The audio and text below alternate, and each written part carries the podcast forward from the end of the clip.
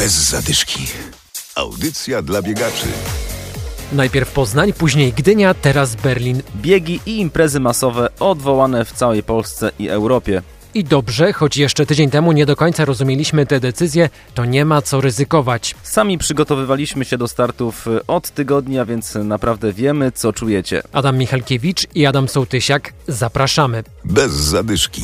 Wielu z Was miało plany treningowe, które sumiennie realizowało. Student z Poznania Jacek od kilku miesięcy trenował do poznańskiej połówki. Jak zapewne wielu biegaczy, koronawirus i cała dotycząca jego otoczka wywróciła całkowicie wszystkie moje wiosenne plany biegowe. Cały plan treningowy miałem ułożony konkretnie pod Poznań Półmaraton, pod który układałem treningi właściwie od początku grudnia. Półmaraton, który prawdopodobnie odbędzie się dopiero na jesieni, który został przełożony. Miał to być mój jedyny półmaraton w tym roku. Miałem się po nim, po nim skupić się na krótszych dystansach, ale no cóż, Forma jest życiowa po wielu tygodniach biegania według planu, ale nie ma praktycznie żadnej okazji do jej weryfikacji i ten sam problem no niestety mamy my wszyscy.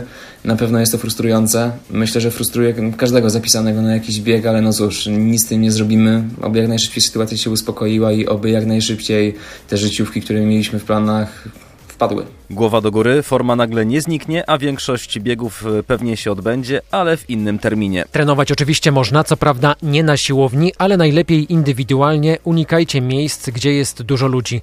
Można także poszukać biegów wirtualnych. Czyli takich, na które się zapisujemy, wpłacamy wpisowe, w wyznaczonym terminie biegniemy określony dystans, a medal dostajemy pocztą. Bez zadyszki. Biegam i pomagam to hasło, które często pojawia się wśród biegaczy. Dawid Lechman jest strażakiem i ultramaratończykiem. We wrześniu chce pobiec z Kępna do koło brzegu i przy okazji zebrać pieniądze na rehabilitację chorej Natalki. Będziemy zbierać pieniądze na trasie i na w punktach, w których chcemy się zatrzymać.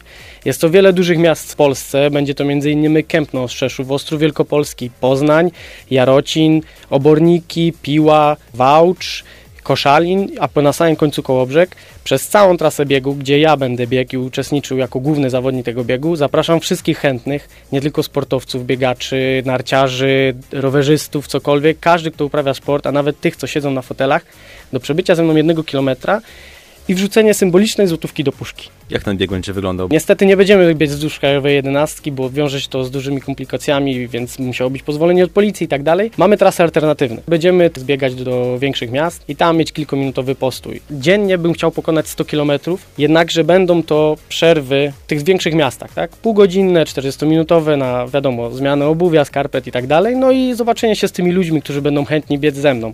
Może nawet ktoś ze mną przebiec 100 km.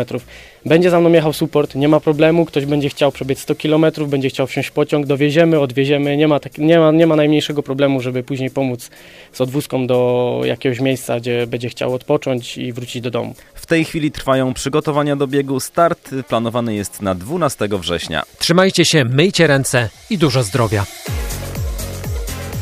Bez zadyszki. Audycja dla biegaczy. Znajdź nas na Facebooku.